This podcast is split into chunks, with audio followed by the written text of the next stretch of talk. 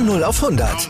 Aral feiert 100 Jahre mit über 100.000 Gewinnen. Zum Beispiel ein Jahr frei tanken. Jetzt ein Dankeschön, rubbellos zu jedem Einkauf. Alle Infos auf aral.de.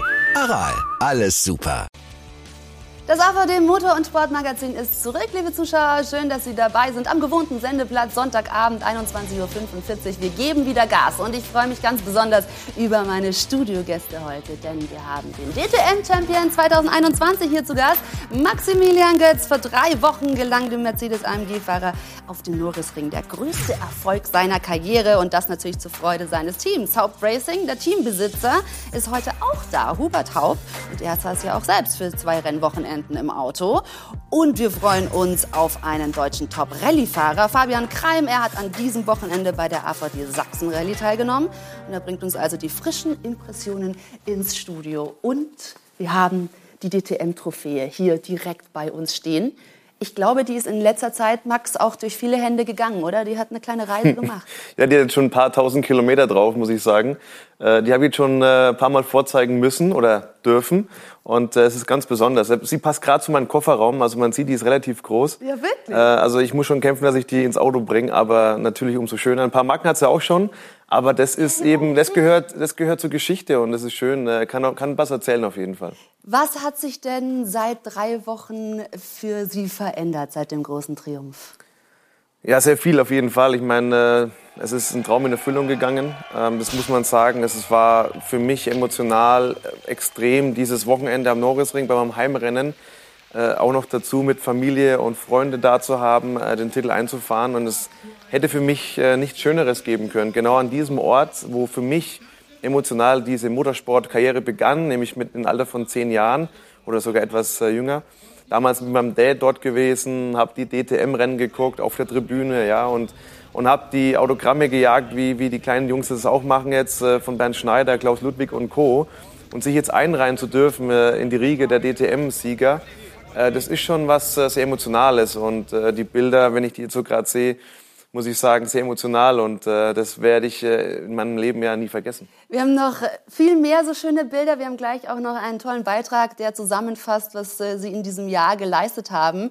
Ich kann mich erinnern, dass wir zu Beginn der Saison auch hier gesprochen haben und eigentlich auch schon Ihr Team als in den Favoritenkreis genommen haben. Aber dass es so gelaufen ist, da gehört natürlich wahnsinnig viel dazu. Wie, wie stolz macht Sie das? Naja, wir sind ein ganz junges Team. Wir sind in der zweiten Saison und ähm, die DTM war natürlich schon eine echte Herausforderung, das im, im zweiten Jahr ähm, überhaupt anzugehen. Und man sitzt natürlich am Anfang des Jahres dann hier und sagt, klar, wir wünschen uns den Titel und wir wollen das gewinnen. Und ich glaube, wir hatten auch ähm, als AMG-Team echt eine gute, eine gute Chance, eine gute Basis. Aber dass es dann am Schluss klappt und dass er so konstant über die gesamte Saison ähm, eigentlich nie ausgefallen ist, bis, einen, bis auf einen technischen Effekt äh, äh, ähm, am, am Lausitzring und immer Punkte gesammelt hat. Das hat am Schluss einfach dazu geführt, dass er den Titel wirklich verdient hat. Somit also erster DTM-Champion in dem neuen GT3-Reglement in einem viel diskutierten und äh, heiß umkämpften Saisonfinale. Wir wollen uns aber jetzt noch mal gemeinsam diesen Weg, dieses, ja, diese Saison angucken, die am Ende eben in diesem großen Triumph mündete. Dass am Ende er, der Rückkehrer, er, der er sportlich bis zuletzt Außenseiter, er, Maxi Götz, ganz oben stehen würde, hätte wohl keiner so richtig geglaubt, außer ihm selbst. Ich kann es äh, nicht in Worte beschreiben, äh, wie ich mich fühle, DTM-Champion zu sein. Äh, ich habe immer gesagt, wir kämpfen bis zur letzten Runde in der Meisterschaft und genau so war es. Der Blick ein halbes Jahr zurück, Saisontest in Hockenheim. Alles neu in der DTM. GT3 statt Class One, Vorfreude überall ist immer so, wenn mal was Neues, ein neues Adventure beginnt, ist immer was Besonderes. Vor allem auch hier in der Serie, wo ich ja, zwei Jahre zu Hause war und jetzt wieder zurückgekommen bin. Doch diese zwei Jahre waren alles andere als leicht. 2015 und 16 ist Götz bereits in der DTM mit überschaubaren Erfolgen. Platz 22 im ersten, Platz 20 im zweiten Jahr. Hinzu kommen harte Worte von gestandenen Größen aus der DTM. Worte, die wohl keiner einfach so wegsteckt als wäre nichts gewesen. So jemand wie Götz, finde ich, das sieht man direkt, er ist vollkommen überfordert in der DTM zu fahren, weil er schafft nicht mal geradeaus auf die Geraden zu fahren. Ich bin gar nicht böse auf den. Ich glaube, der hat nicht mehr Talent und ist einfach überfordert. Mit den Profis hier zu fahren macht das richtig Spaß, aber mit Amateuren, da habe ich keinen Bock. Aber Schuld liegt ja bei mir selbst. Muss unbedingt vor den Qualifying, vor den Nasenbohrern und Pappnasen stehen. Doch Götz lässt sich nicht von seiner Mission abbringen. Zunächst geht die Reise weiter im GT Masters, doch 2021 ist er dann zurück in der neuen DTM. Als GT3-Experte zählt er auch gleich zum erweiterten Favoritenkreis. Beim ersten Rennen in Monza unterstreicht er seine Ambitionen, fährt sofort aufs Podium, wird Zweiter, nachdem Dani Juncadeja nachträglich disqualifiziert wird. Das war schon lange auf der Liste, auf der Wunschliste. Und jetzt das erste Rennen hier in Monza auf dieser Traditionsrennstrecke. Das erste DTM-Rennen des Jahres mit den GT3 zu fahren und dann gleich aufs Podium ist natürlich sehr schön und macht mich stolz. Auch das ist eine tolle Leistung vom Team. Darauf kann man aufbauen auf jeden Fall. Also es war ein toller Start. Es folgen ein zehnter Platz in Rennen 2 und sein einziges DNF am Lausitzring in Rennen 1. Im vierten Rennen der Saison kommt es dann zum vorläufigen Höhepunkt für Götz. Der erste Sieg in der DTM Bestätigung, nicht vom Ziel abgewichen zu sein, Hoffnung, vielleicht sogar in den Titelkampf mit eingreifen zu können. Ich bin ausgeflippt, wo ich über die Zielgerade gefahren bin. Es war sehr emotional. Ähm, darauf habe ich schon ein bisschen gewartet auf diesen Moment. Ähm, wir waren im Monster schon auf dem Podium. Jetzt hat der, der Sieg. Äh, ist natürlich sehr gut für die Meisterschaft. Ähm, Punkte sammeln ist immer schön, aber heute äh, der Sieg einzufahren, äh, auch der erste Sieg für das Haupt-Racing-Team ist natürlich was ganz, ganz Besonderes. In den folgenden fünf Stationen in Zolda, dem Nürburgring, Spielberg, Assen und Hockenheim fährt Götze in allen zehn Rennen immer in die Top 7. Viermal geht es aufs Podium. Eine unglaubliche Konstanz, das, was es eben braucht, um am Ende noch den großen Wurf zu fahren. Am Nürburgring und in Hockenheim kommt es dabei zu einem der Saison-Highlights. Götz Teamchef Hubert Haupt greift selbst hinter Steuer, schlägt sich mehr als beachtlich und am Hockenheimring zweimal 13.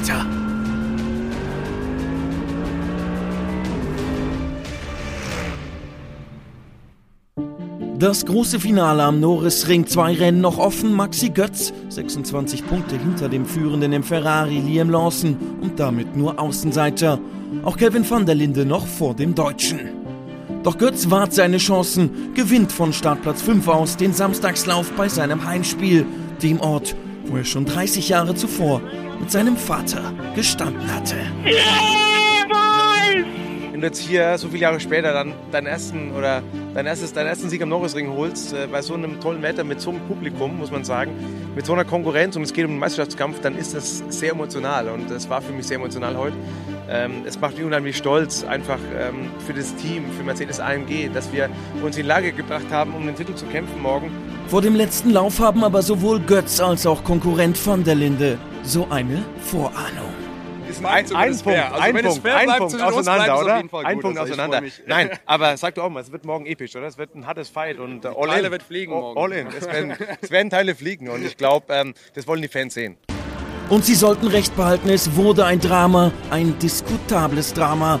Beim Start räumt Kevin van der Linde Liam Lawson ab. Für den Meisterschaftsführenden alle Hoffnungen dahin. Und auch van der Linde katapultiert sich mit einem Reifenschaden später raus aus der Entscheidung. Für Götz gilt, gewinnt er, ist der Champion.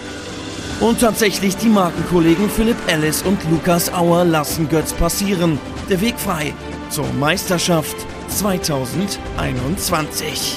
I don't know what to say, but this is the greatest feeling ever. Das war dann die vorletzte Runde, wo ich die Führung übernommen habe. Und ähm, ja, am Ende sind wir der Meister geworden. Und ich habe äh, immer dran äh, geglaubt irgendwo, und, äh, aber die Hoffnung nie verloren, sagen wir es mal so. Es war klar, dass es super schwer wird, aber es war klar, dass Liam in der ersten Runde eigentlich schon weg war und die beiden sich so ins Auto fahren, dass ich davon profitiere. Und äh, das habe ich auch ein bisschen gehofft. Ich habe immer gesagt, äh, ich bin der lachende Dritte und am Ende ist es so. Und am Ende muss man die Meisterschaft zu Ende fahren, bis zur letzten Runde. Das haben wir, glaube ich, gut gemacht und äh, deswegen stehen wir jetzt ganz oben. Alles diskutiert über dieses eine Manöver. Doch die Meisterschaft hat eben 18 Rennen. Am Ende muss man sagen, haben alle super mitgespielt. Aber am Ende wird man so Meister. Und äh, wir haben das, glaube ich, sehr, sehr gut umgesetzt dieses Jahr. Trotz Rückschlägen hat er nicht aufgegeben. Jetzt kommt er als Champion für das Haupt-Racing-Team. Was für ein Erfolg. Und Sie sind fast noch mal ein bisschen berührt gewesen, ne? als Sie das jetzt gesehen haben, die Bilder. Also das wühlt immer noch auf? Definitiv, äh, auf jeden Fall. Also es sind immer noch so Bilder von, von Familien, Freunden, Teammitgliedern, die sich freuen, die feiern. Und äh, ich habe natürlich das Rennen ein paar Mal anschauen müssen. Ja? Ich musste genau wissen, wie was passiert ist und wie die Zusammenhänge sind. Aber jetzt hat solche Bilder zu sehen im Zusammenschnitt, ähm, die, die Highlights der, des, des Jahres, das ist schon sehr emotional. Wie gesagt, es ging los mit den Testfahrten in, in Hockenheim mit der Zipfelmütze auf. Äh, richtig kalt gewesen an dem Tag. Äh, noch ohne klar zu wissen, was für ein Sponsor überhaupt auf dem Auto ist. Und dann sich das äh, ja, über das Jahr hin so zu arbeiten und, und solche tollen Rennen zu haben, äh, geile Fights und am Ende hier äh, oben zu stehen, ähm, den Pokal zu kriegen äh, vom, von Markus Söder. Ja. Ähm, meine Familie war dabei, Freunde und es war schon der Moment, wo ich den Pokal da hochstrecke, sehr, sehr emotional und ich konnte es selbst da nicht glauben. Ähm, aber ich habe natürlich den Moment aufgesogen und sehr genossen und, und wie gesagt, diesen, diesen Moment werde ich nie vergessen. Da sind dann auch viele Tränen geflossen, aber das ist absolut nachvollziehbar. Vor allem, weil Sie jetzt mit 35 Jahren nach einer Karriere mit Höhen und Tiefen den größten Erfolg gefeiert haben. Wie groß ist da die Genugtuung, die Erleichterung, an diesem Punkt angekommen zu sein? Sehr, sehr gut, muss ich sagen. Ich meine, ich habe ja echt äh, ein paar, paar Tiefen mitgemacht in meiner Karriere und aber ich war immer ein Kämpfer und immer ein Typ, wo gesagt hat, nein, also dein, deine Chance kommt, äh, du kannst es. Äh, du hast die Pace, du hast ähm, einfach die, die, diesen Willen und diesen Bissen, diesen Biss äh, zu kämpfen. Und, und ich war damals Meister in der Formel BMW gegen einen Sebastian Vettel gekämpft dann in die Formel 3. Das war eine sehr, sehr schwierige Zeit für mich. Aber ich habe damals schon festgestellt, dass äh, es nicht unbedingt an, an mir persönlich lag, sondern an den Möglichkeiten, die du von einem Team bekommst äh, oder generell in einem guten Auto zu sitzen.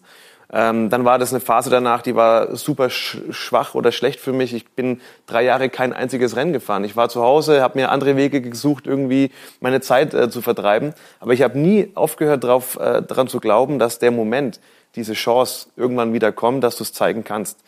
Das und ähm, das ist, glaube ich, was für mich persönlich ähm, ja, mich, mich stark gemacht hat über die Jahre, äh, ähm, immer an mich zu glauben und, und zu kämpfen. Und dann kamen auch die Erfolge wieder, die Bestätigung für die harte Arbeit, für den Glauben an sich. Und ähm, ich habe dann damals äh, 2012 die GD Masters gewonnen, 2013 die äh, nächste Serie dann 2014 die Blaupau Sprint Serie und dann kam die Chance, äh, in die DTM einzusteigen. Und ähm, das war eigentlich schon damals unfassbar.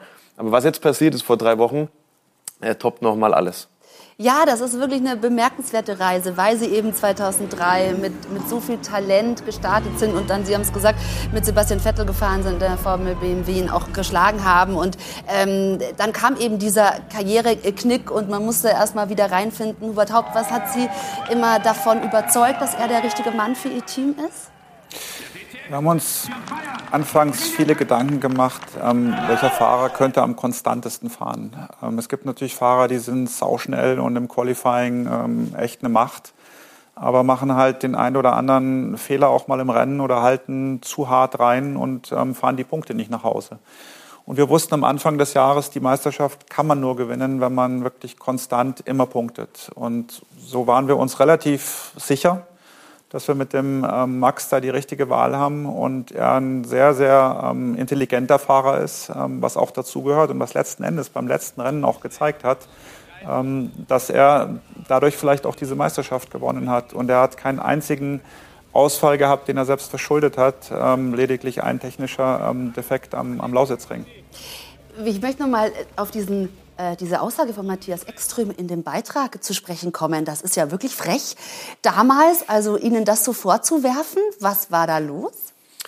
Ja, ich meine, der Matthias ist ein Kämpfer, ist ein Racer und wir haben damals äh, harte Fights gehabt und harte Rennen und er stand permanent hinter mir und es hat ihn, glaube ich, ein bisschen angepisst, auf Deutsch gesagt, dass er äh, nicht, nicht geschafft hat, vor mir zu stehen, obwohl ich quasi neu in der DTM war und er als alter Hase hätte vor mir stehen müssen eigentlich. So, und äh, dann sind wir jedes Rennen aneinander gekommen, sind uns in die Karre gefahren, genauso wie in Lawson und Van der Linde.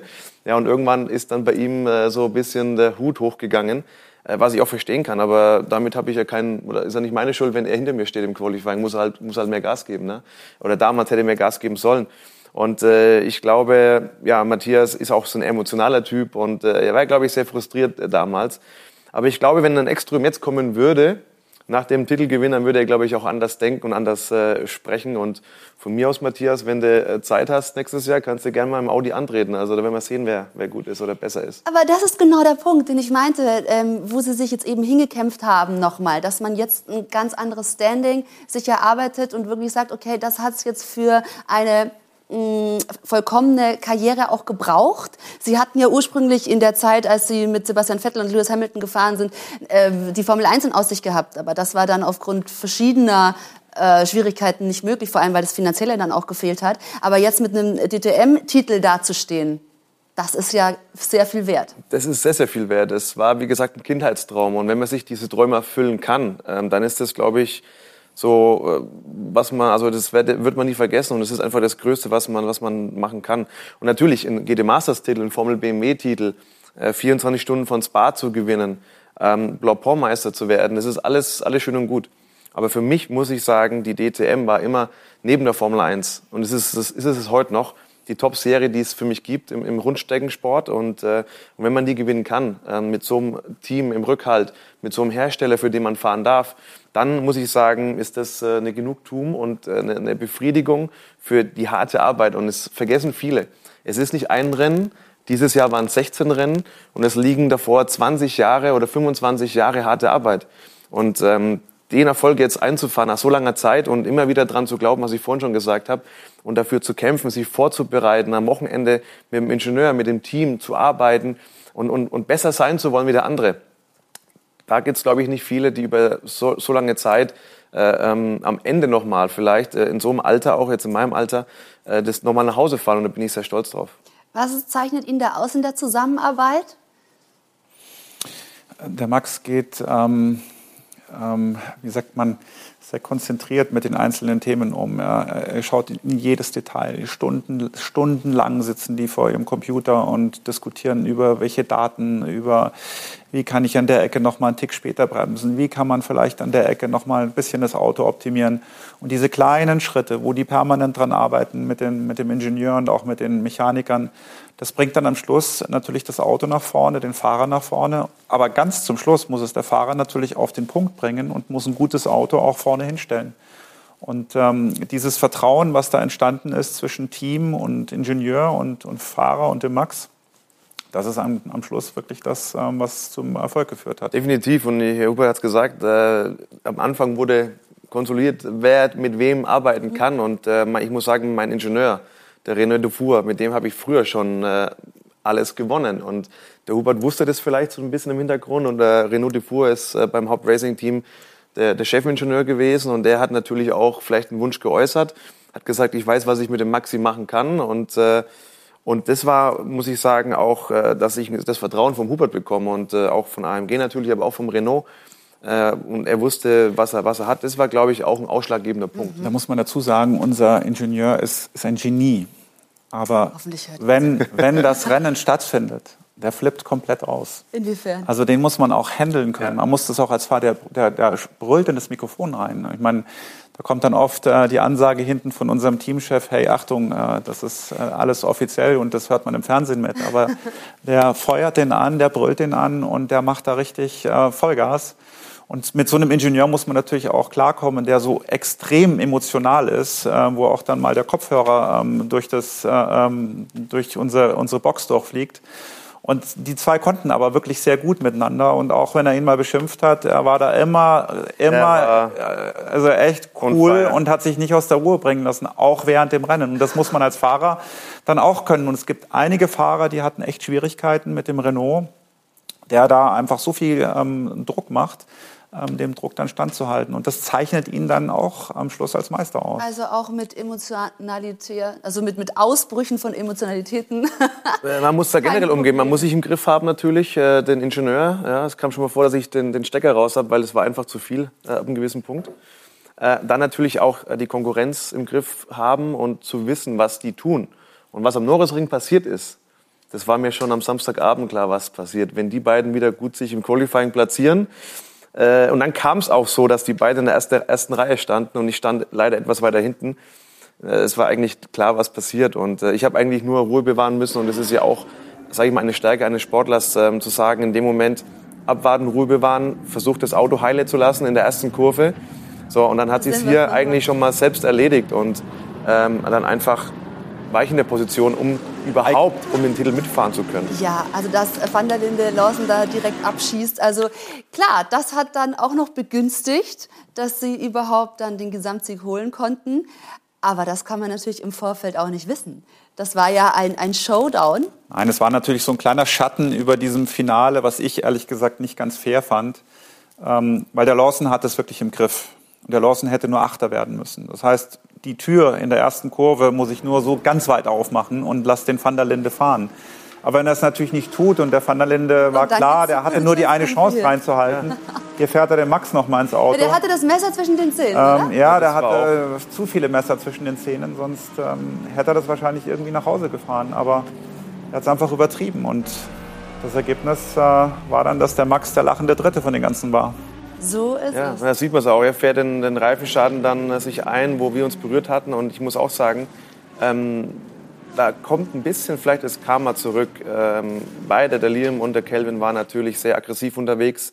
Für mich eher der, der Kelvin etwas noch mehr wie, wie Liam. Liam hat eigentlich vielleicht auch ein bisschen falsch reagiert, er hat sich falsch positioniert, aber Kelvin war eigentlich zu, zu, mhm. zu aggressiv unterwegs und, äh, und dass er dann mir nochmal so ins Auto fährt, das war absoluter Rallye-Style. Also ich glaube, äh, der Walter Röll wäre wär, Rallye haben wir heute wär stolz auf mich oder ist stolz auf mich, wenn er das äh, gesehen hat. Ähm, das war wirklich, ich dachte in, in dem Moment, jetzt ist vorbei. Also jetzt hat, schlägst du ein und das war's. Aber ich habe das Ding irgendwie gefangen. Ja, das ist auch Intuition, da denkst du nicht drüber nach, es passiert einfach. Und dann äh, ging es weiter. Und dann habe ich äh, ein paar Runden, ein paar Kurven später hat dann der Kelvin seinen Reifenschaden sich eingefahren oder dann war das Ergebnis der Reifenschaden von diesem Kontakt und, ja. und dann äh, war klar, okay, jetzt hat Ruhe bewahren, jetzt hat, hast du alle Chancen. Liam ist genau. weg, Kelvin ist weg und jetzt hat einfach Ruhe bewahren und dann wird es schon irgendwie. Die beiden großen Titelfavoriten waren dann äh, aus dem Rennen und man kann sehr nachvollziehen, dass Liam Lawson stinksauer war. Wie gesagt, er hätte nur auf Position 8 ins Ziel fahren müssen, hätte das Ding gewonnen und so hat er sich danach geäußert. Wir hören einfach noch mal rein. Wir haben dieses Wochenende alles richtig gemacht. Pole Position in beiden Rennen. Aber der gleiche Idiot haut mich zweimal in der gleichen Kurve in der ersten Runde raus. Es ist ein wenig lächerlich, aber wir können nichts dagegen tun. Also wir haben hier in der Sendung jetzt schon gelernt, so ein paar ähm, Begriffe muss man abkönnen im Motorsport, oder? Was extrem rausgehauen hat. Ich mein, Mit Liam Lawson spricht von Idiot. Man hat in den Vergangenen immer gesehen, die DTM ist eine sehr polarisierende Serie und da fahren äh, wie in anderen GT-Serien wie alleine auf dem Auto. Das heißt, der Fahrer fährt mit seinem Auto, mit seinem Team, mit seinem Ingenieur um den größten Titel im, im Tourenwagensport, GT-Sport. Und, und da, da wird's emotional. Ich meine, wenn man sieht im Nachgang, wer alles sich eingeschalten hat und hat einen Kommentar dazu abgegeben, ein Dr. Marco von Red Bull und wie sie alle heißen, das, das zeigt schon im Endeffekt, dass da schon jeder, der Motorsport, äh, Motorsport ist und, und Motorsportblut hat, da sich äh, ähm, das verfolgt hat. Und das ist auch das Schöne, dass die DTM wieder oder immer noch das ist, was sie früher war und vielleicht sogar noch interessanter geworden ist für die Fans. Ja, und zu den Aufregern müssen wir natürlich auch noch einen weiteren Punkt besprechen, der dazu geführt hat, dass du siegen konntest, nämlich äh, die Stallorder. Also die Mercedes-Kollegen haben äh, sie da vorbeigelassen. Da nämlich noch mal die Frage, Hubert Haupt, war das aus Ihrer Sicht ein ganz normales Vorgehen, das unstrittig war?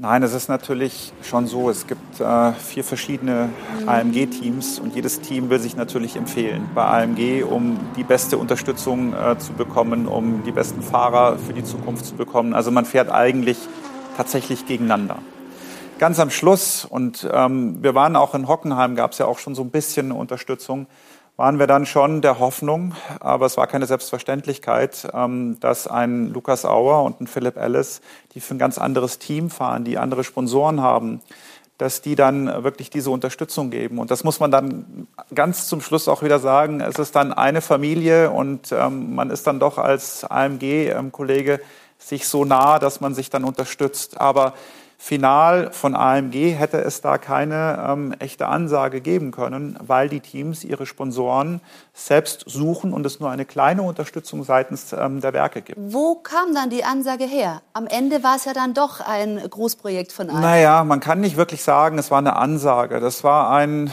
es war eine Selbstverständlichkeit, dass sich äh, die AMG-Teams und die Fahrer am Schluss unterstützen und Der Lukas und der Philipp haben natürlich die Information bekommen, ähm, dass der Max Dritter ist und dass er gewinnen ähm, muss, um die Meisterschaft zu gewinnen.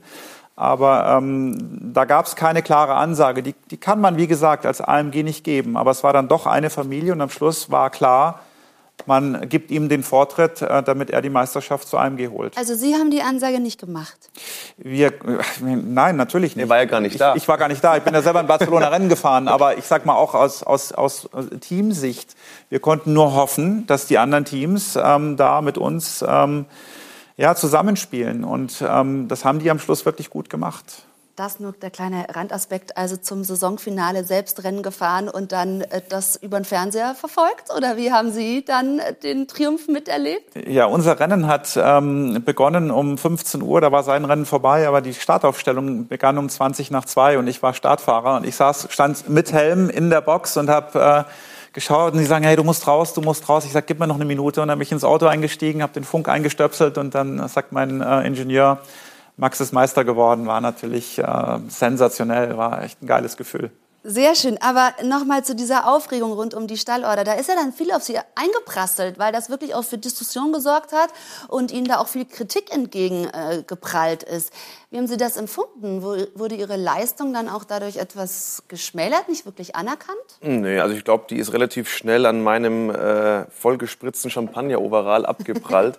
Äh, an dem Tag war, oder generell auch die Tage danach, da war einfach die Freude über das Erreichte zu groß. Und äh, im Motorsport wird immer diskutiert. Ich glaube, die anderen äh, Hersteller oder Teams, Fahrer waren dann doch eher neidisch, dass wir fehlerfrei geblieben sind und so konstant waren. Ich glaube, dann haben die schon realisiert, hey, wir, wir haben es in der Hand gehabt, aber wir haben es abgegeben und äh, haben es eigentlich verzockt. Und, und das ist eigentlich eine schöne Bestätigung äh, über die Leistung, die wir das ganze Jahr eingefahren haben.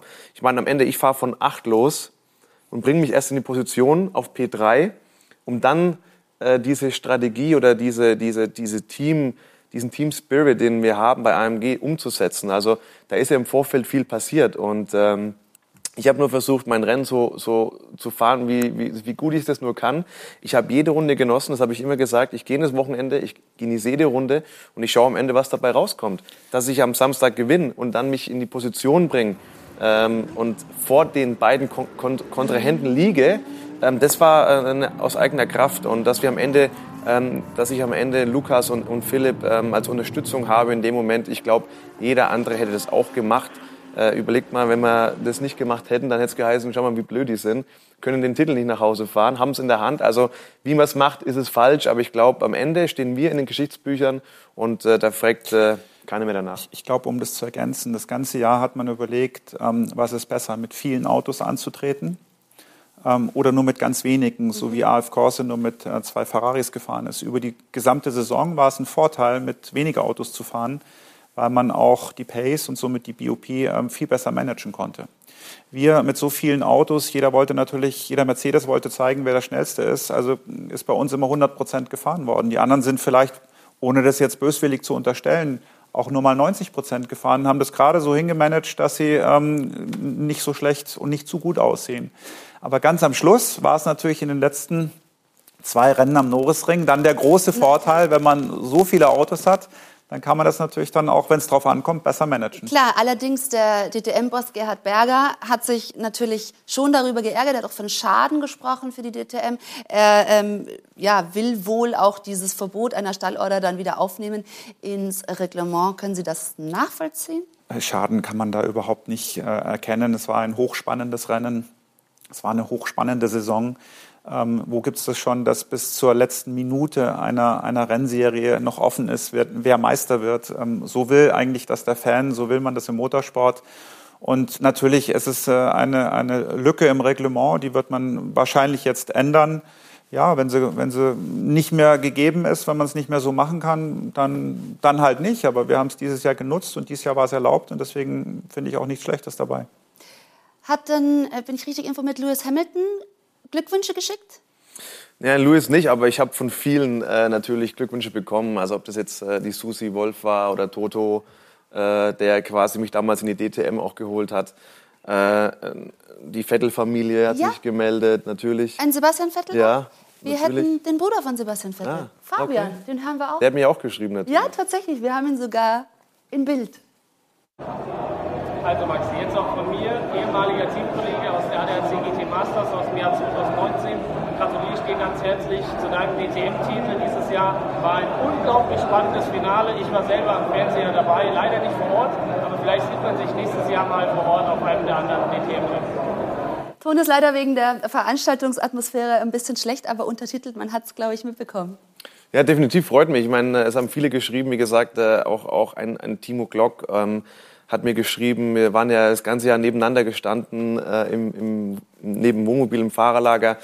Äh, ein Timo Scheider hat mir eine Sprachnachricht geschickt, die, die sehr nett war. Also, äh, ob das ein Hans-Joachim Stuck war, Klaus Ludwig, Christian Danner, also alle, die mit der DTM was zu tun haben, auch Fahrer, Kollegen, egal wer. Und äh, das hat mich schon sehr, sehr stolz gemacht. Und da sieht man auch mal die, die Tragweite. Ähm, diese Liste der DTM-Gewinner, die ist ja nicht, die ist zwar jetzt mittlerweile schon lang und die Namen, die da drin stehen, äh, das sind Größen im Motorsport. Und jetzt hat da einer davon zu sein, ich glaube, das realisiert man nicht jetzt. Das dauert einfach noch. Jetzt sind jetzt ein paar Tage her. Aber ich glaube, das dauert noch ein bisschen, bis man das äh, realisiert hat. Und äh, ähm, natürlich kann man sich was darauf einbilden, aber ich mache diesen Sport, äh, weil, er, weil er mir Spaß macht, weil ich mich betteln will, kämpfen will mit anderen, äh, mit den Besten der Besten. Und das, äh, dass ich jetzt ähm, da in der Liste mit drin stehe als DTM-Champion, ist für mich natürlich der größte sportliche Erfolg. Ja. War immer ein Ziel, aber ich glaube, den Motorsport, den mache ich äh, aus, aus anderen Gründen. Abschließend Wenn man, wenn man äh, natürlich heute, es gibt so viele gute Rennfahrer und jeder Fahrer sucht jedes Jahr neue Sponsoren, neue Verträge, will das beste Team, das beste Auto. Und ähm, wenn man in der DTM ganz vorne mit dabei ist und vielleicht sogar noch Meister wird, dann ist das schon fast die Garantie, dass man im Jahr darauf oder auch in den Folgejahren immer in Top-Autos sitzt. Also das ist mal eine echte Empfehlung nach oben. Das ist sehr wichtig für die Perspektive in jedem Fall. Und wenn wir schon bei ehemaligen DTM-Champions sind, bei den Legenden des Sports, dann äh, verweise ich gleich noch auf den zweiten Teil unserer Sendung. Da sehen wir nämlich ein paar davon. Also es gab äh, das Legendenrennen im Rahmen des DTM-Finales, auch recht emotional. Da haben wir die Bilder dazu. Und wir haben den deutschen Top-Rallye-Fahrer Fabian Krein bei uns zu Gast, der an diesem Wochenende bei der Sachsen-Rallye am Start war. Da wurde Deutschlands Rallye-Champion 2021 gekürt. Auch das soll noch Thema bei uns sein im AVD Motor- und Sportmagazin. Liebe Zuschauer, seien Sie gleich wieder bei uns. Zurück im AVD Motor- und Sportmagazin mit dem DTM-Champion 2021 mit Maximilian Götz und mit dem Teambesitzer vom Hauptracing-Team, also direkt äh, das ganze Team hier vereint, Hubert Haupt. Auch schön, dass Sie beide zusammen da sind mit der Trophäe. Das ist doch mal ein Bild hier. Viel DTM hatten wir jetzt schon in der Sendung. Wie gewohnt, liebe Zuschauer, gibt es bei uns auch die Formel 1 hier immer im Programm und da werfen wir jetzt gemeinsam einen Blick drauf. Spitzenrennsport auf Sport 1. Präsentiert von Romoto. Ihr Fahrzeugmarkt im Internet. Verstappen hat den großen Preis der USA gewonnen und liegt jetzt zwölf Punkte vor Lewis Hamilton, fünf Rennen vor Ende. Wer wird denn Weltmeister, meine Herren? Hubert Max Verstappen. Warum? Erstens mal glaube ich, ist es Zeit, dass mal ähm, ein anderer Weltmeister wird. Ähm, meine, Im Sinne der Formel 1 ähm, ist es natürlich einfach mal an der Zeit, dass Red Bull ähm, die WM gewinnt. Ich bin zwar als AMG-Team ein großer Mercedes-AMG-Fan, aber trotzdem finde ich es einfach mal wirklich, ähm, ich fände es spannend, wenn es äh, der Verstappen klappt, wenn er es schafft. Und ich glaube, mit den zwölf Punkten Vorsprung, jetzt kommen zwei Rennstrecken, die absolut Red Bull liegen. Es kommen dann noch mal am Schluss zwei Rennstrecken, die wieder so ein bisschen Mercedes-lastig sind. Aber wenn der jetzt zweimal gut punktet, wird der Druck auf den Lewis Hamilton äh, so groß, dass ich denke, dass es vielleicht ähm, dann am Schluss rettet. Und ich glaube, dass die Nerven von äh, Max so stark sind, der fährt es dieses Jahr nach Hause. Er liegt wirklich aussichtsreich in Position. Kriegt er das über die Ziellinie? Ja, es ist natürlich, äh, er ist zum ersten Mal jetzt auch in der Lage, wirklich bis zuletzt vielleicht auch um den WM-Titel zu fahren. Und ich glaube, ähm, da wird man jetzt auch sehen, ob er diese Stärke schon hat, äh, ob er schon im Kopf soweit ist. Man hat es gesehen bei der DTM, da kann alles passieren, äh, eben auch vielleicht in der Formel 1. Und der Lewis ist es gewohnt, mit dem Druck umzugehen. Für den Max ist es vielleicht auch was Neues. Aber er hat es trotzdem beim letzten Rennen mit einem knappen Vorsprung nach Hause gefahren. Die Strategie war da ein ausschlaggebender Punkt auf jeden Fall. Und ich glaube, äh, die beiden, die sind auf einem Top-Level. Es gibt keine Frage, die sind Weltklasse. Und am Ende wird es, glaube ich, auch so ein bisschen eine Teamentscheidung äh, sein, oder wie gut das Team ist. Ähm, meine Meinung ist, ich glaube, der Lewis wird knapp Weltmeister, weil dann vielleicht auch die Nerven bei Max ein bisschen durchbrennen. Ja? Ähnlich ah, wie bei der DTM. Mhm. Also der Hubert sagte, Max, ich sag Lewis, äh, mal schauen, wo wir, wo wir rauskommen. Okay. Aber ich muss Hubert recht geben, für die Formel 1 wäre es gut, äh, wenn Max äh, das Ding gewinnt. Aber ich glaube, Lewis macht's. Wir locken das so ein, die Aussagen, und äh, ziehen dann Bilanz am Ende der Saison. Interessant fand ich auch, dass Helmut Marko ähm, im Nachhinein noch berichtet hat, dass äh, Max Verstappen auch Probleme hatte, gesundheitlicher Art, also Magenprobleme. Ihm wurde zwischenzeitlich schwarz vor Augen. Das stelle ich mir dann tatsächlich tricky vor als Rennfahrer. Ist Ihnen sowas schon mal passiert, dass Sie im Cockpit äh, gesundheitliche Probleme hatten? Also mir jetzt nicht, aber einem meiner Teamkollegen, dem ist äh, vor zwei Jahren beim 24-Stunden-Rennen so schlecht geworden, ist aber trotzdem im Auto sitzen geblieben, bis er sich im Auto übergeben hat, ist dann ausgestiegen. Die anderen Kollegen durften dann mit diesem Auto weiterfahren, war nicht schön. Aber wenn man sich im Rennauto nicht wohlfühlt und äh, einem schlecht oder man einem wird schwarz vor Augen, ist natürlich dann echt bitter, weil man kann sich überhaupt nicht mehr aufs Fahren konzentrieren. Man ist mit der Konzentration ganz weit weg und es dann doch noch so ins Ziel zu bringen, wie es der Max da gemacht hat, also wirklich äh, allergrößte Hochachtung. Umso hochwertiger dann eben die Leistung, wenn man das jetzt weiß, dass es ihm gesundheitlich gar nicht gut ging. Sebastian Vettel, den haben wir heute jetzt schon ein paar Mal erwähnt hier in der Sendung, wird bei Aston Martin bleiben. Ähm, wie sehen Sie da so die Zukunft? Ja, ich meine, ich kenne Sebastian schon seit dem Kartsport, also äh, schon sehr, sehr lange. Und äh, man, man sieht schon, dass er sich relativ schwer tut und Sebastian ist aber auch einer, der denkt, der, ist, der war immer ein, ein Stratege und, und, vielleicht auch hindert es ihm auch ein bisschen befreit zu fahren. Ich glaube, dass er ähm, sehr viel nachdenkt und, und, sich und grübelt, auch mit sich vielleicht, äh, mit dem Team. Und äh, das kostet vielleicht hier und da ein bisschen Zeit, äh, äh, äh Laptime. Und ich glaube, dass er schon ein Arbeiter ist, definitiv ein Kämpfer ist. Ich äh, vergleiche immer so ein bisschen mit Prost. Ja, ähm, die, die, die, reine Pace, da ist der Lewis und der Max deutlich besser, muss man sagen. Auch damals schon gewesen. Im, im, in der Formel 3 waren Lewis unschlagbar. Da war der Sebastian auch ein bisschen hinten dran. Und ähm, er war eigentlich, eigentlich im besten Auto gesessen, wo er mit Red Bull Weltmeister wurde. Und genauso der Lewis jetzt. Und äh, Sebastian hat es wirklich schwer, er kämpft gerade. Aber ich glaube, dass er den, den Willen hat und den Biss hat, das allen zu beweisen, dass er auch mit dem anderen äh, Auto oder Team wie jetzt Red Bull Weltmeister werden kann. Ähm, aber ich glaube, er, es wird schwer für ihn. Es wird schwer. Schmerzt Sie das eigentlich noch zu sehen, wenn wir hier das Bild von Ihnen 2003 sehen, als Sie gewonnen haben in der Formel BMW? Das hinten ist Sebastian Vettel. Der war da, weiß nicht, 14, 15 oder so. Ähm, damals zum Start der Karriere eben gemeinsam angefangen und dann ist ein Sebastian Vettel in die Formel 1 gezogen, vierfacher Weltmeister geworden. Hängt es noch irgendwie so, dass Sie sagen, Mensch, ja, eigentlich hätte ich schon auch gerne?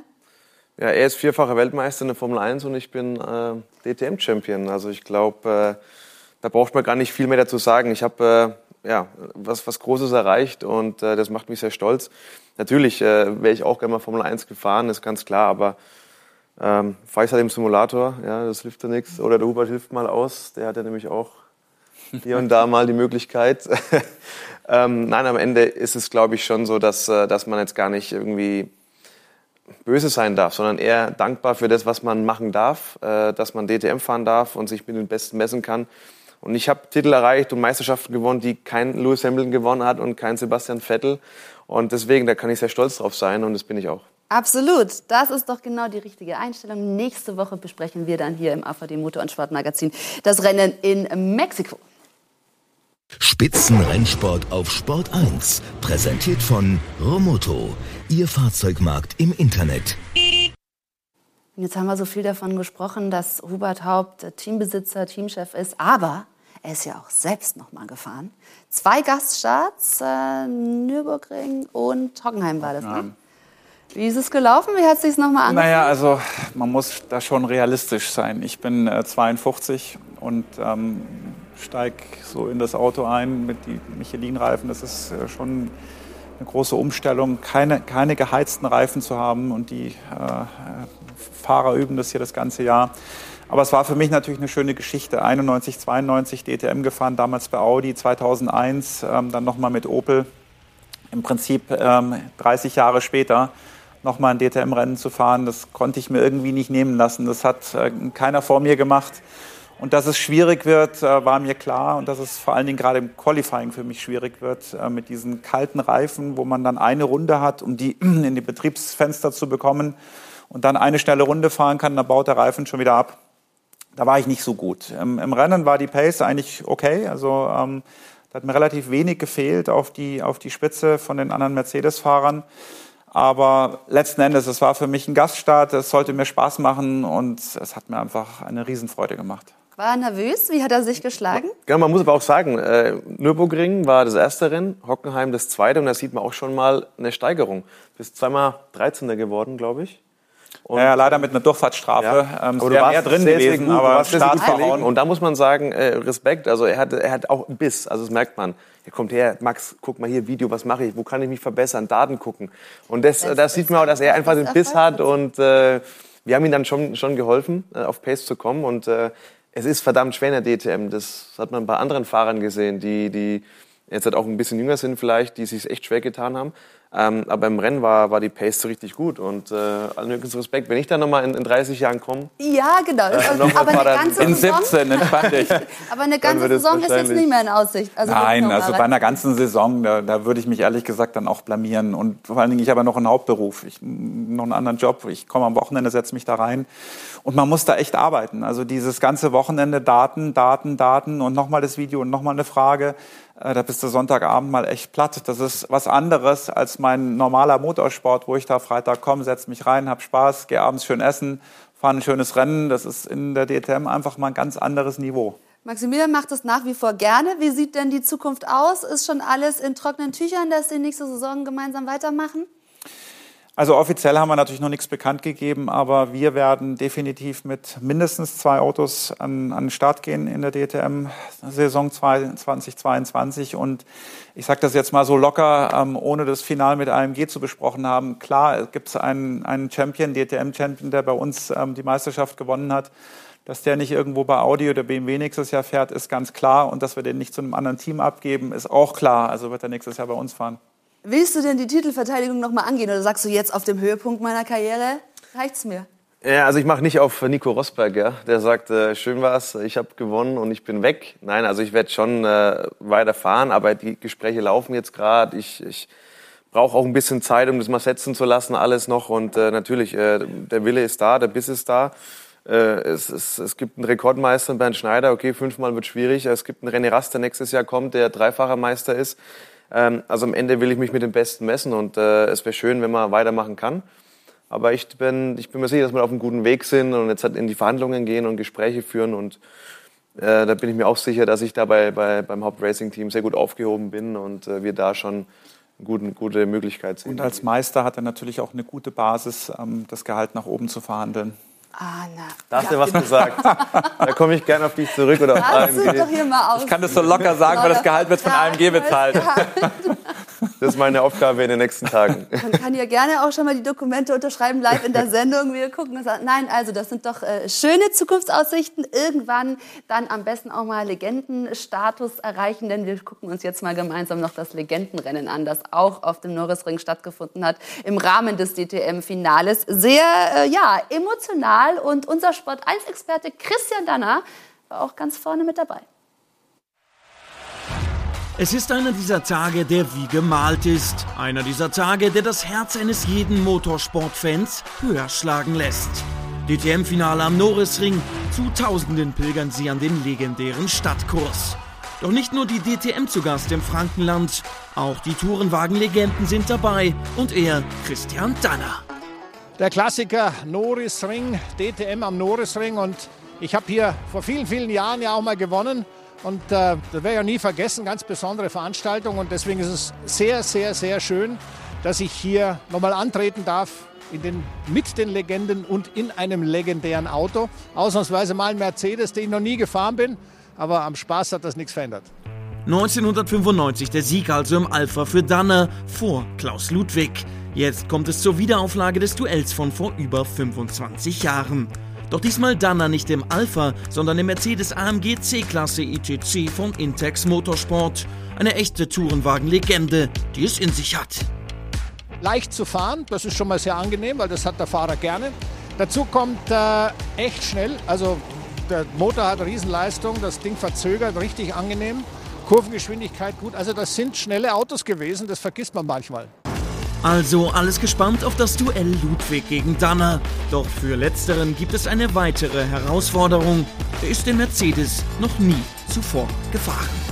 Also ich kenne den Christian gut genug, dass ich genau weiß, dass es für ihn keine Challenges gibt. Er setzt sich in so ein Rennauto rein und ist sofort schnell, weiß sofort, worum es geht, äh, weiß sofort, was er macht und das ist schon phänomenal. Und solche Jungs wie ihn, die gab es früher viele, aber heute nicht mehr vielleicht. Zwei Rennen gibt's, eins am Samstag, eins am Sonntag und in Rennen 1 Danner gleich von der Pole Position. Doch es gibt eine Drei-Platz-Grid-Strafe, weil er im Pre-Grid auf der falschen Position gestanden hatte. Dinge, die auch einem Ex-Formel-1-Fahrer mal passieren. Ich bin ja kein Profi mehr, ich bin ja Amateur und als Amateur nimmt man die Sache etwas entspannter. So mit Klaus Ludwig im gelben Mercedes vorneweg. Doch Christian Dana im Mercedes im Mannesmann D2-Design der Saison 96 macht sich gleich auf die Jagd. Während es im hinteren Teil des Feldes mächtig kracht, kann Danner sich auf die zweite Position vorarbeiten. Dann kommt die Story, die man so nicht besser hätte schreiben können. Danner fightet gegen Ludwig. Ja gut, das hat natürlich erstmal sehr Spaß gemacht. Den Alpha überholt, dann mit dem Ludwig schön gekämpft. Das macht Spaß. Und wer glaubt, nur weil es sich um legendäre Fahrzeuge handelt, wird hier mit angezogener Handbremse gefahren, der irrt. Danner und Ludwig geben es sich so richtig. Also vordergründig fährst du natürlich absolut volles Rohr, was das Auto kann. Aber im Hinterkopf hast du schon, dass du da in einem legendären Auto sitzt. Wie gesagt, immer noch unglaublich schnell. Man sieht es daran in Hockenheim zum Beispiel, waren wir nur im Renntrim drei bis vier Sekunden langsamer als die aktuelle DTM. Dann das Manöver in der Spitzkehre. Ludwig lässt diesmal ausreichend Platz.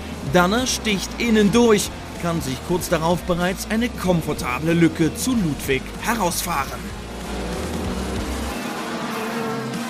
Doch dann die Ernüchterung. Getriebeschaden bei Danner auf dem Weg zum sicheren Sieg im Samstagslauf. Das Auto muss abgestellt werden. Gegen Rennende oder so nach zwei Drittel ungefähr ist dann das Getriebe kaputt gegangen und dann konnte ich nicht mehr weiterfahren. Das war's dann. Profiteur ist Klaus Ludwig, der sich so den Tagessieg sichert.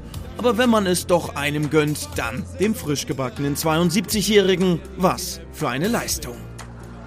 Das Sonntagsrennen findet ohne Ludwig statt. Eine nicht ersetzbare defekte Schaltwalze, der Auslöser. Und auch Christian Danner nur am Start, weil er auf die letzte verbleibende C-Klasse aus dem Jahr 1994 umsteigen kann. Diesmal muss er allerdings von ganz hinten starten. Ich meine, das Auto war ganz anders als das gestrige. Es war ja viel älter, äh, fuhr sich ganz anders und ich bin ja keinen Meter gefahren vorher mit dem Ding. Also musste, ich habe ein paar Runden gebraucht, aber dann lief es eigentlich sehr rund und hat Spaß gemacht und Rennfahren ist schön, richtig schön. Und umso schöner ist es, wenn man auch noch um den Sieg mitfährt. Hier geht es vorbei an Hessel im Mercedes 190e. Danach wird die Jagd aufgenommen nach Stefan Rupp und dem Alpha, in dem Christian Danner einst selbst in der DTM aktiv war. Also was immer hilft, ist, wenn du den Gegner sehen kannst. Ja? Und ich habe ihn relativ bald im Blickfeld gehabt und habe dann auch gesehen, wie ich aufhole. Ich habe auch gesehen, wo er nicht so gut war und wo ich besonders gut war im Vergleich zu ihm. Die folgende Szene nichts für schwache Motorsportnerven. Hier rammt der BMW E36 den M3 E30, beide Autos in der Folge raus. Kurz bevor das Safety Car daraufhin kommt, ist Dana aber vorbei am Alpha und kann sich auch nach dem letzten Restart behaupten und gewinnt 26 Jahre nach seinem Sieg in der DTM noch einmal hier am Norrisring.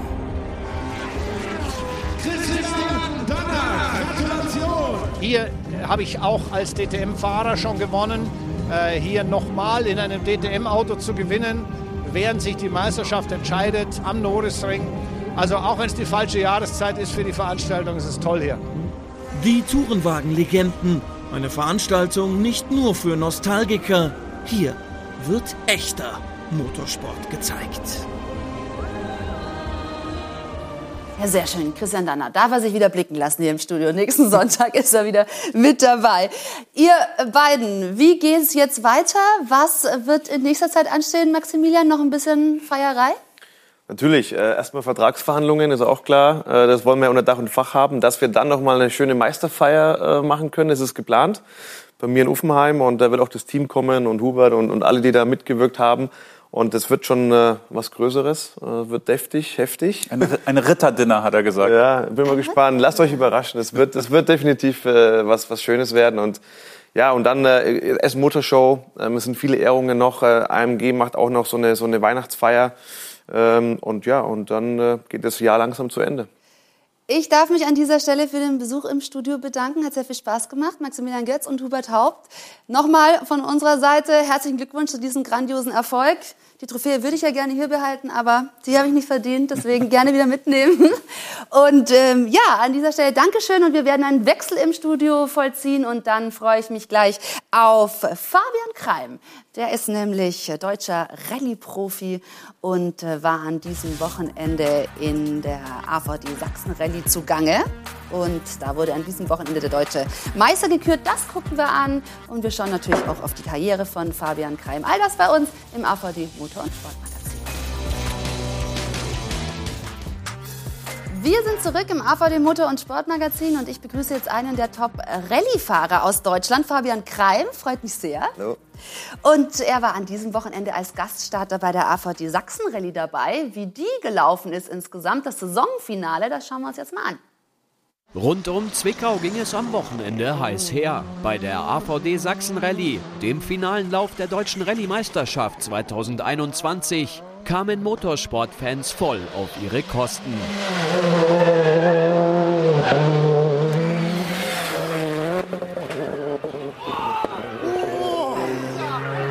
Bei insgesamt zwölf Wertungsprüfungen über 147 Kilometer kämpften die Fahrer bei perfekten Wetterbedingungen um wichtige Sekunden. Am Ende durften Majan Griebel und sein Co-Pilot Alexander Rath jubeln und holten sich den Gesamtsieg in der DRM. Vor dem Rennen lagen sie mit ihrem Citroën C3 noch drei Punkte hinter Spitzenreiter Dominik Dinkel im Ford, rasten mit einer starken Leistung dann aber doch noch auf Platz 1 und durften sich gebührend feiern lassen.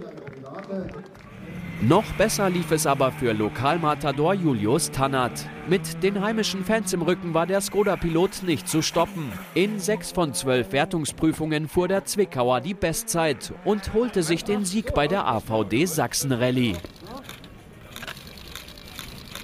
Für unseren Studiogast Fabian Kreim war es dagegen ein Rennwochenende zum Vergessen. Bereits am Freitagabend crashte er. Sein Auto landete auf dem Dach.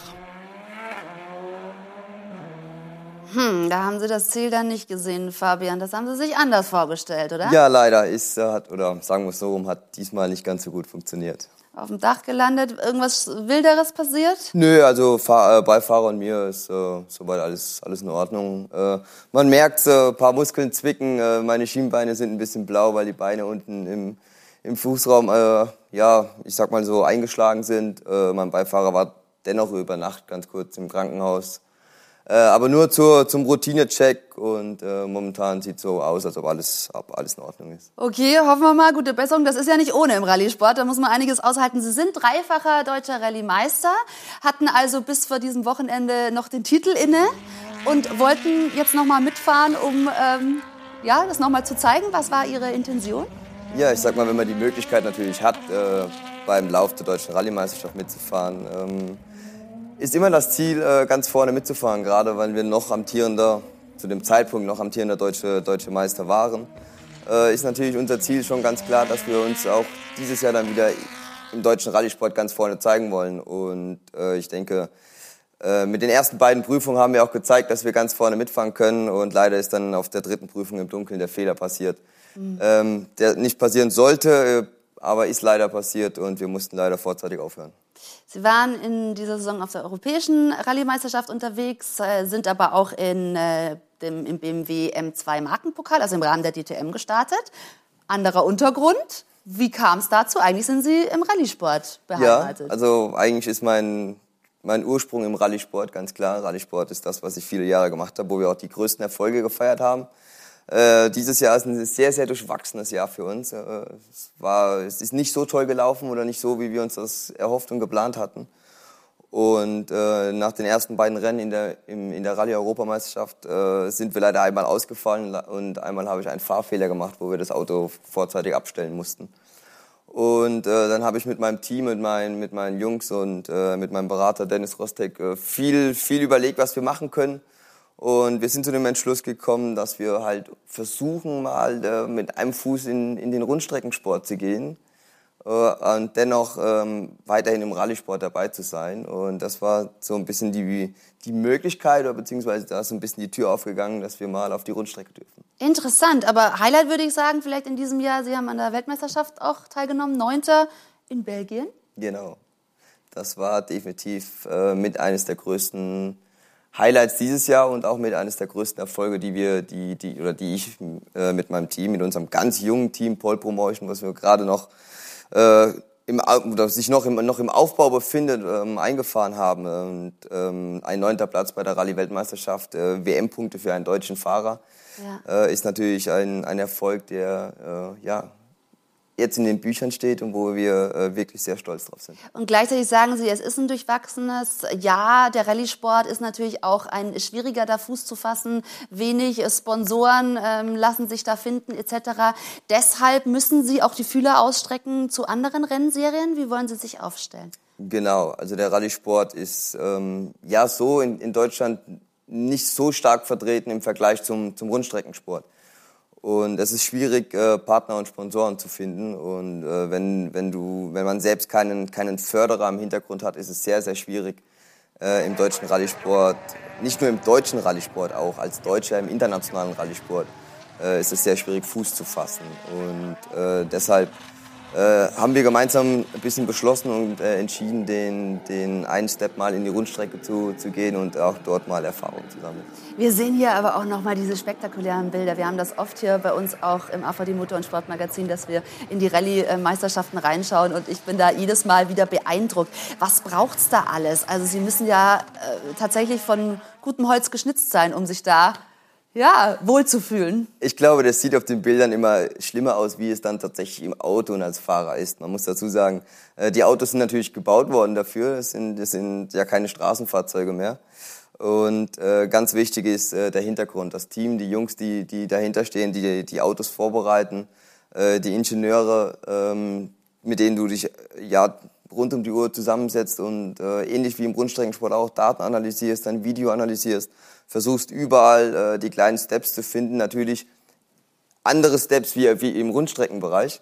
Und äh, ein ganz ausschlaggebender Punkt ist natürlich auch der Beifahrer, weil wir ja zu zweit im Auto sitzen und ähm, es ist einfach ein, das Gesamtpaket muss sehr muss äh, muss passen und ähm, du musst sehr viel Vertrauen in deinen Beifahrer haben, in dein Team haben und wenn äh, die Basic ganz gut passt, dann ist man eigentlich sehr, sehr gut aufgestellt dafür. Aber es ist nochmal ein komplett anderes Arbeiten, als, als Sie jetzt auf der Rundstrecke reingeschnuppert haben. Äh, wie sehr unterscheidet sich das so vom ganzen Arbeitsablauf? Ich durfte ja doch sehr viele äh, Rennen fahren im BMW M2 Cup. Ja, richtig. Und reinschnuppern kann, ist da nicht mehr die Rede. Ja, immer noch war die war für war oder sagen wir so rum war für mich die die erste Rundstreckenerfahrung generell. Mhm. Und äh, ich habe oft oder mit vielen Leuten darüber geredet und habe für mich oft versucht, äh, Vergleiche zu finden von der Rundstrecke zum, zum Rallye-Sport. Na, na, klar fahren wir äh, mit einem Auto und versuchen schnellstmöglich auf der Rundstrecke zu fahren und wir versuchen schnellstmöglich im Rallye-Sport von A nach B zu kommen. Äh, aber dennoch ist es zwar Motorsport, aber es ist äh, sehr, also wirklich sehr gravierend unterschiedlich. Ähm, warum? warum? Äh, ist schwer zu erklären. Im Rallye-Sport sitzt du eben zu zweit im Auto, du fährst auf Schnee, auf Eis, auf Schotter. Äh, du fährst im Dunkeln, du fährst rund um die Uhr, du fährst morgens um sieben, du fährst abends um sechs, die Sonne geht auf, die Sonne geht unter. Äh, du hast viele, viele Dinge, ähm, die, die, die dich beeinflussen. Und im Rundstreckensport hast du deinen strikten Plan und heute um 11.30 Uhr geht das Rennen los und dann hast du eine halbe Stunde Rennen und dann bist du durch und du kannst dich mit deinem Ingenieur zusammensetzen und, und deine Daten besprechen. Und der Rallye-Sport geht eine Woche lang von morgens um sieben bis abends um sieben. Manchmal auch noch mitten in die Nacht rein, wo du dann auch wirklich im Stockdunkel noch, noch fährst. Wirklich äh, weniger, deutlich weniger planbar. Wie sehen denn Ihre Ziele aus? Also gerade im Rallye-Sport, ich habe mir ähm, aufgeschrieben, Sebastian Löb ist Ihr Vorbild. Ist das richtig? Ja. Das heißt, ja, Also Weltmeisterschaft fahren und dann vielleicht irgendwann mal zu gewinnen? Ziel ist es auf jeden Fall. Ähm, für mich generell ist ein ganz großes Ziel oder ein ganz, ein ganz besonderer Wunsch und Traum, äh, noch einmal richtig äh, international an den Start gehen zu dürfen. Ob es jetzt eine Europameisterschaft ist oder eine Weltmeisterschaft ist, äh, das lassen wir jetzt erstmal so, da, so stehen. Aber ähm, den Step als dreifacher deutscher Rallye-Meister raus aus Deutschland zu gehen und äh, ich sag's rein in die große Welt und mit den ganz großen Jungs in, im, im WM-Kalender oder bei den WM-Rallyes dabei zu sein, äh, ist mein persönliches Ziel und auch ein bisschen äh, mein, mein Traum, den ich natürlich noch versuche zu, zu verfolgen, um äh, auch dort eventuell nochmal so einen ähnlichen Erfolg wie dieses Jahr in Belgien einfahren zu können. Ja, also das sind doch wirklich großartige Ziele. Da drücken wir Ihnen ganz fest die Daumen, wenn ich da an Sebastian Auger denke, der vor seinem achten Titel in der WRC äh, steht. Was macht der eigentlich so richtig? Vieles, sehr, sehr vieles. Ich glaube, dort ähm, ist auch, wie ich gerade schon versucht habe zu erklären, die, die Basic passt sehr gut. Er hat eine, eine sehr, sehr tolle Mannschaft um sich herum, äh, sehr eingespielt mit seinem Beifahrer. Er hat sehr, sehr viel Erfahrung, die er natürlich ähm, immer an den jeweiligen Stellen ähm, zeigt. Äh, er ist nicht derjenige, der die Rallye von Anfang an ganz vorne versucht zu bestimmen, sondern er kommt rein in die Rallye, er arbeitet sich ran, er arbeitet mit den Ingenieuren, mit dem Setup vom Auto und äh, verbessert sich von, von Prüfung zu Prüfung. Und äh, man muss dazu sagen, er ist ein sehr, sehr konstanter Fahrer. Er macht sehr, sehr wenig äh, Fehler und äh, ich glaube, das ist am Ende der Schlüssel zum Erfolg. Fabian Kreim, sehr interessant mit Ihnen ein wenig in den Rallye-Sport einzutauchen. Das machen wir nicht so häufig hier. Aber das war jetzt wirklich auch ein toller Einblick. Weiterhin viel Erfolg. Dankeschön. Sei Ihnen gewünscht. Und bei uns geht es dann nächsten Sonntag wieder weiter mit dem AVD Motor- und Sportmagazin. Dann schauen wir natürlich auf den großen Preis von Mexiko, besprechen hier das Formel-1-Rennen. Christian Danner ist dann unser Experte wieder im Studio und Sie sind hoffentlich mit dabei. Also, machen Sie es gut. Tschüss aus dem Studio.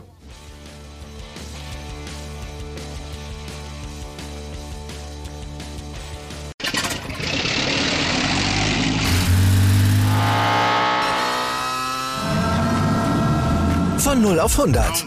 Aral feiert 100 Jahre mit über 100.000 Gewinnen. Zum Beispiel ein Jahr frei tanken. Jetzt ein Dankeschön, rubbellos zu jedem Einkauf. Alle Infos auf aral.de. Aral, alles super. Wie viele Kaffees waren es heute schon? Kaffee spielt im Leben vieler eine sehr große Rolle. Und das nicht nur zu Hause oder im Café, sondern auch am Arbeitsplatz. Dafür gibt es Lavazza Professional. Kaffee am Arbeitsplatz, der genauso lecker schmeckt wie in eurem Lieblingscafé. Die perfekte Kaffeelösung für jede Art von Unternehmen. Klein, mittel, groß. Ihr habt auf jeden Fall einen Kaffee, der schmeckt.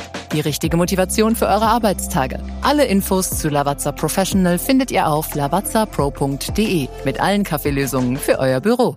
Ich habe mich natürlich schockverliebt, weil die war wirklich ganz, ganz klein. So begann die Mensch-Hund-Beziehung zwischen Christina und Tierschutzhund Frieda. Und wie es danach, nach dem ersten Moment der Verliebtheit, so weiterging und welche Klippen es danach zu umschiffen galt, das hört ihr in der neuen Ausgabe von Iswas Dog, dem Podcast für harmonische Mensch-Hund-Beziehungen. Iswas Dog?